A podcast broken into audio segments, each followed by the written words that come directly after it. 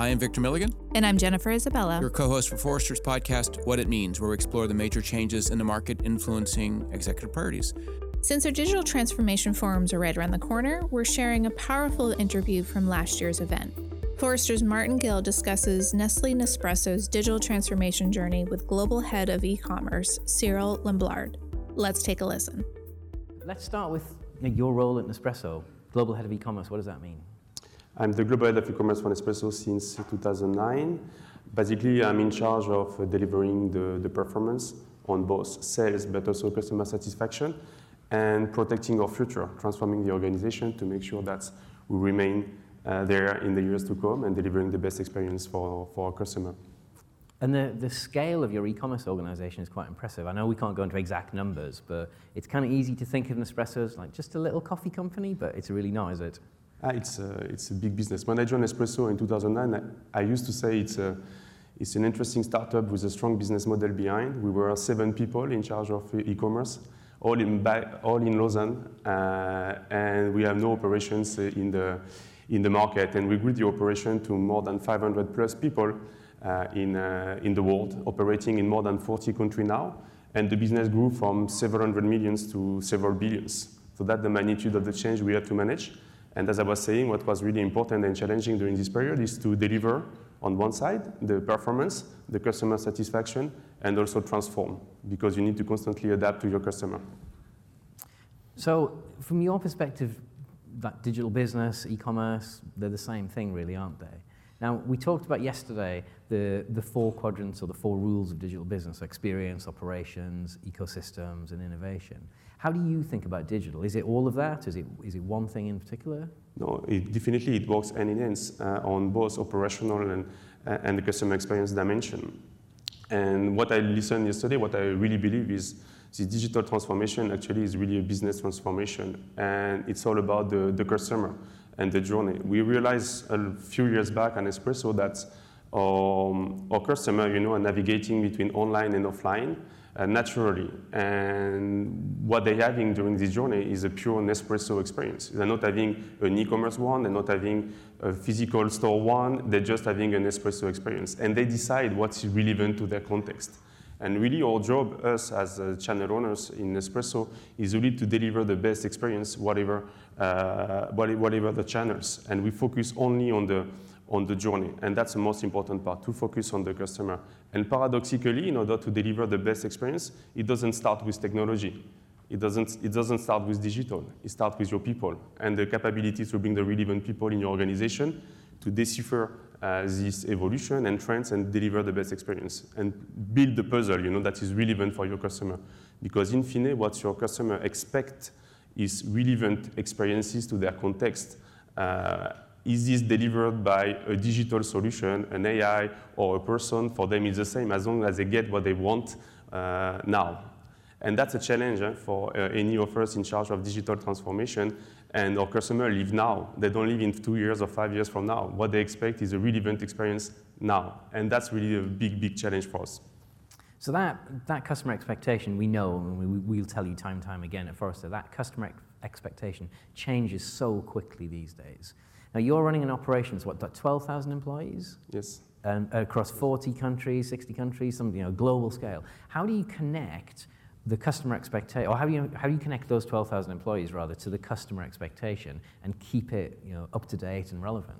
First of all, at Nespresso, we have uh, because we have a huge network of boutiques, call centers, um, and also now more and more digital uh, savvy experts in the organization. 75% uh, of the population of Nespresso is dedicated to customer, so customer facing somehow. So at Nespresso, but we assess ourselves, of course, on sales, but more importantly, also on customer satisfaction. So we have different ways, uh, customer voice, NPS, uh, at all levels that are, that are applied, and we track complaints. And we get complaints from all different sources, from all channels, and they are all logged. But these complaints and feedback from customers are monitored at board level. And we are all also looking at it on a very regular basis. On markets are looking at it on a daily basis. On my side, globally, I'm looking at them on the weekly basis, and the board is looking at it on a, on a monthly basis. And we are really working on these two dimensions, delivering, of course, the efficiency we have as a business, but also focusing a lot on the customer experiences. And also in order to go further in walking the talk, because when we talk about customer centricity, of course, you have channels, you're a boutique uh, manager, and you say, yeah, but me, I'm incentivized on the quality of the experience I offer within my boutique. And you're not seeing at the customer journey. So how do you make sure that these people in your physical store are also thinking customer journey and not only what they deliver in the boutique? So what we did at Nespresso, we also incentivize our, our physical store managers on catchment area. So where, whatever the business is from, being on digital or in boutique, uh, people get incentivized. And now you make sure that your people are totally driven to your customer and will provide what is the most relevant experience to your, to, to your, to your customer, to their context. So sometimes people want to have a, a, boutique experience. It is just perfect. They want to experience the brand in three dimensions.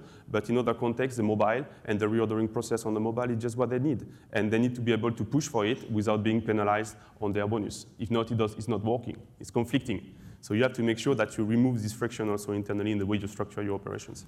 So it's, it's tying every individual's, uh, every individual employee's incentives to the goals of the organization not the channel. Yes. And on my side, for, for, for instance, I'm the global head of e-commerce, but my incentive, my incentive on the sales performance is not on e-commerce, it's on the global one. So we are winning all together, not alone in silos. So this is a transition you've been through, though, isn't it? Because when I, when I first started working with you guys, probably five years ago, you were you had well, you still have this culture of excellence. Everything has to be perfect, right? Yes. The perfect coffee experience, and why not? But so you've gone from this world where you have the perfect boutique, the perfect website, the perfect mobile app, to uh, flip it on its head and put the customer at the center. That's got to have been painful. That's got to have you know broken some noses and caused some fights and Pain, I would not say painful, it was, uh, it was rather an experience. And uh, as, as you've seen in the video, all the people are, are really driven by excellence and espresso at all level and how we deliver the best experience to a customer on all the dimensions, being the product or, or, or, or the channel uh, experience. But we, what we did, we started by, uh, uh, by creating a big, uh, big momentum around an internal meeting around omni-channel four years ago and say, okay, now we're going to look at the journey and really the channels are really secondary. So all the channel leaders of the company were on stage in front of the, of the leading team uh, from, the, from the markets and we explained that now the focus is going to be uh, on, on, on, the journey and not the channel anymore. And that's something that is uh, very, very impo important to, to address and to work together.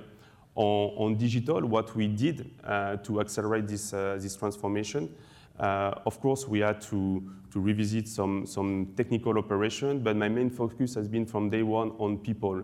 And my beliefs in digital transformation, it starts with the people uh, and the competencies you're able to bring in, uh, in your organization. Uh, because if you, one of the big mistakes we, are, we can do in big operation is to limit a digital or business transformation as a technical uh, project or, or, or program. Uh, and uh, that's maybe a one-off uh, element, but that not will protect you on the, on the long term if you don't have the relevant skills and people to decipher the future. Because today it's hard to predict uh, what will be the future. We have some direction. We know AI, we know data, we know plenty of dimensions that will mm, are, use as compass on my side to see where we are heading to, but the reality today is a bit different. But what you need in the organization is to have people, what I call the or digital experts, that are for me the barbarians, that are in the team there to decipher what's coming next and being able to assemble uh, the different opportunities brought by, by uh, technologies and make meaningful and relevant experiences for our customer. But if you don't have these people, no one will be able to assemble this piece of technologies or innovation coming into something that is meaningful for your customer. So that's why it's so important to have these people uh, from day one. So we build from scratch huh, in uh, operation. We were seven, as I said. Now we are more than 500 uh, people in the organization. It's a, it's a big team. And what is super important also to amplify uh, the role and the influence in the organization is to connect them, uh, to make them talk to, to, to, because at Nespresso we were centrally managed. What we did here, we decentralized the organization and we connect them horizontally through uh, charter tools and, and, so on to make sure they share and we accelerate and amplify. And the strength also of this community, uh, actually me and myself, I'm considered as a leader of a community of, uh, of, of, the, of the digital expert of, of Nespresso. If they amplify the momentum you're creating because you in the headquarters in, in centrally, you can say things. You can say this is a way forward. This is where we need to go. But if you have hundreds of people in the market repeating the same, you're stronger.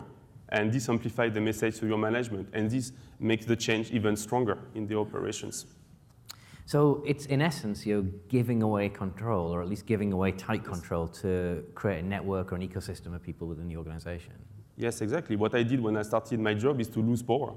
I have everything in my hands when I joined Nespresso, and I started to say we need to decentralize. And actually, my belief was I will be stronger. So you, we've, we've talked in the past about this idea of tensions, healthy tensions within the organization. And you've, you begin to bring one up, which is this kind of corporate versus barbarian kind of attitude. Yes. So where do you, the digital barbarians, I love the idea of that. Do you, do you have to hire for those people, those change agents and troublemakers? Or do you, can you find them internally? Yes, so what I, I say is uh, my job is to protect the futures. And often in big operation, the people that are leading the operation are the ones that made the success of the past. And what you need to bring is these people that are able to disrupt a little bit your structure and be able to protect your future and not your past anymore. So the, the, the strategy we took is to hire uh, these competencies, put them in uh, very key roles within the organization, and to challenge, amplify uh, the messages and being the ambassador. So the idea is not to oppose huh, the people that made the success of the past with the ones that are well equipped for the future, but it's to make them work together.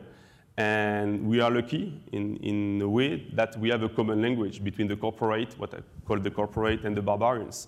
Uh, the unified language we have together is not English, even though uh, it starts with English in most of the case, it's the data. We all speak in data. So, uh, and digital people, they live in data because they constantly optimize and so on, and how you bridge these two worlds to make understand uh, where to go and what are the benefits for, for the future. But these people also are very important to manage another tension that is for me very important, is a tension between data and intuition. Uh, traditional salespeople, they feel the business, how it's going to evolve commercially. They go in a retail and they can see things and feel it. Digital people are the same. They look at the trends, they're nourished by all the trends, and they start feeling what is going to be the evolution. Uh, and, they need to, we need to trust this intuition. Huh? As you know, there is a big famous sentence saying, no strategy has been proven analytically before it was executed. So it's very important that you have these people that can feel and make you evolve and start thinking outside the box. There are other tensions that are for me important. I was talking about delivering and transforming. I could talk also about uh, agility, uh, agility and scale. As you imagine, I'm the head of a global business of few billions. So I want to be agile. I want to adapt uh, quickly on the front and the experience. Uh, so it starts with the people I brought in, but also in the way you see the operating model. So we are decoupling the front, you know, leveraging APIs, web services, to make sure we are able to, to use uh, the new evolution and technology as a Lego, and that's super important. So with the people that understand the future and, an, uh, and a system and operating model that is more open uh, and, and decoupled, you can create this agility. But at the same time, I want my IT people to be able to scale uh, because I don't want my website to be down. Uh, we have to scale for the growth we're having in all this uh, for this global business, and that's super important. So that's the paradox I, I would say about uh, business transformation, and you have to manage. It's not or, it's not deliver or transform. It's not uh, barbarians or corporate. It's not data or intuition. It's not, uh, it's not about agility or scale. It's end, and that's what I learned uh, during these nine years at Nespresso. So another tension that then emerges is the, the tension between having a rigid process. So you want to you want you want change control. You want to make sure you don't break a website, but at the same time you want to encourage collaboration. You want to encourage innovation, and you want people to do new things, but you don't want them to break the existing. So how is is Nespresso a process organization, or is it a is it a more open collaboration organization? Uh, yes, uh, it's a process organization. You don't run a business of several billion without processes. Let's be clear. Uh, like any other big organization, we have a tendency to over-process. And at the end, you wonder if you're working for your customer or for your process.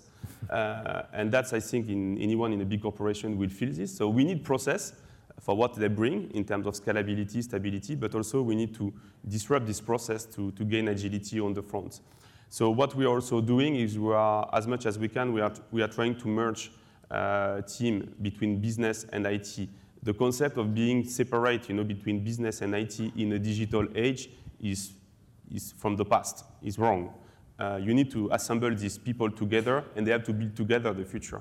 And by doing so, but you remove a lot of, uh, a lot of different layers that are creating uh, useless uh, processes. So very often, uh, one of my role uh, is really to, to make sure that uh, even when we do mistake, because the temptation in a big corporation is recently we had an issue in, in, on the website in, in Germany. And when we realized the problem, it was fixed in like 30 minutes. But the reaction of the management was to say, okay, now we need to create a process to make sure this will not happen again. But actually, we were about to create a process on an exception that was treated very well. Actually, no, I don't want, because the reaction was right. We understood, we fixed the problem. Uh, I don't need to create a process that will be applied to the rest of the organization on something that was exceptional in a given market. And that's something we need to resist a lot. Uh, that's because we have the tendency to, uh, to, to, to over complexify uh, uh, setup.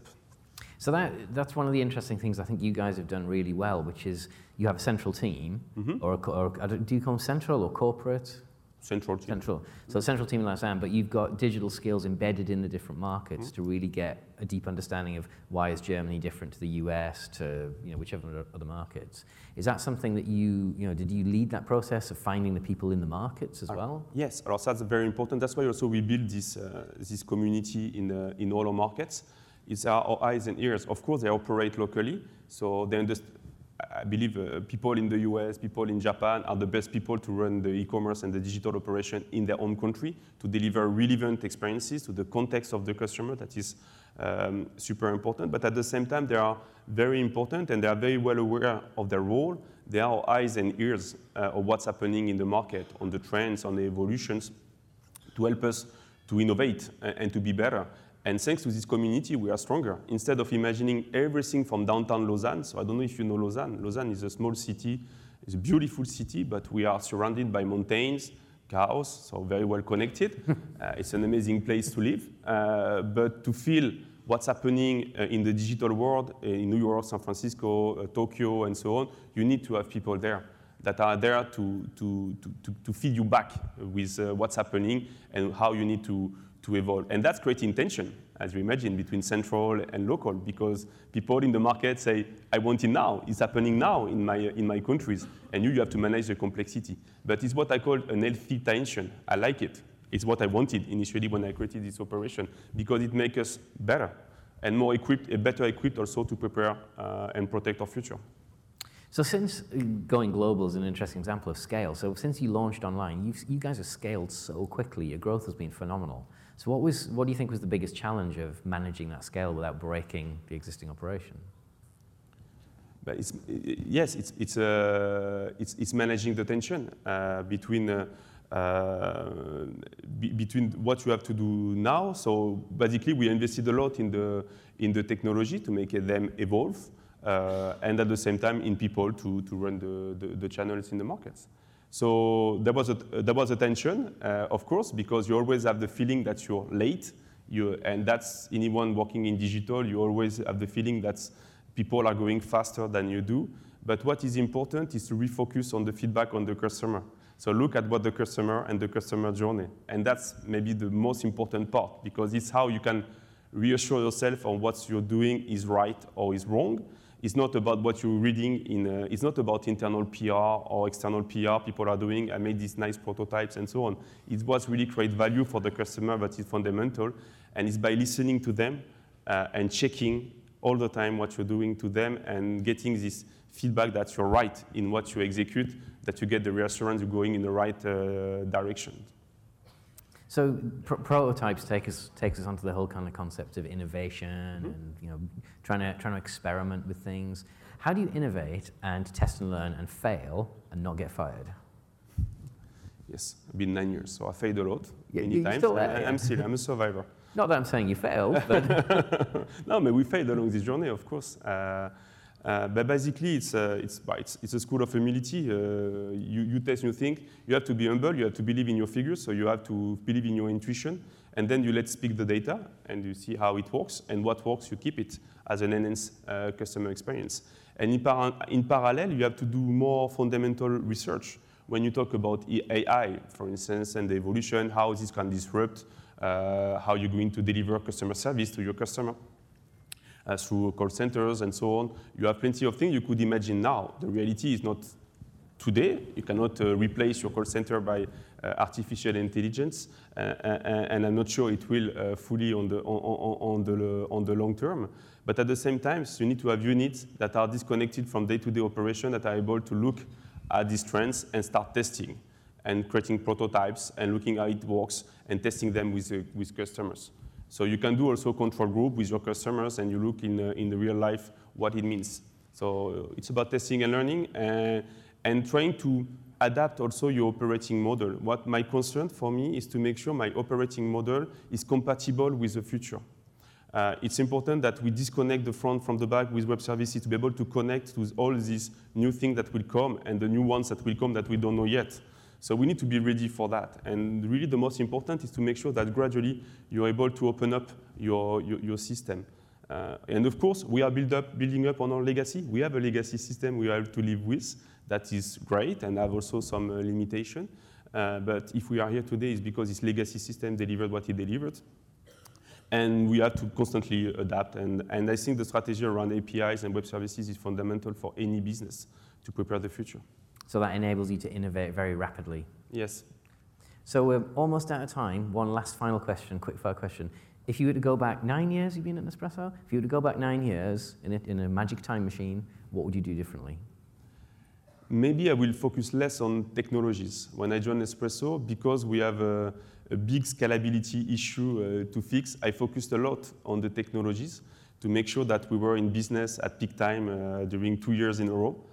And by doing so, uh, I've been pictured by the management as a tech guy, you know uh, which is nothing wrong. Don't get offended by, by this. But I always perceive myself as a business developer adapted to the digital age and not a tech guy. I understand technology for what it brought to the business.